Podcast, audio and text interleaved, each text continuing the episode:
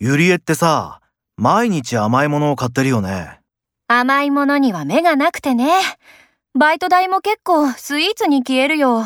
そういえば、そこのコンビニに、秋限定のモンブランシュ売ってたよ。行かなくちゃ俺も食べたいからさ、ひとっ走り行ってくるよ。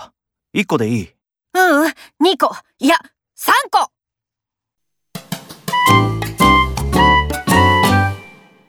うちの部長さん、毎晩飲みに行ってるみたいですね。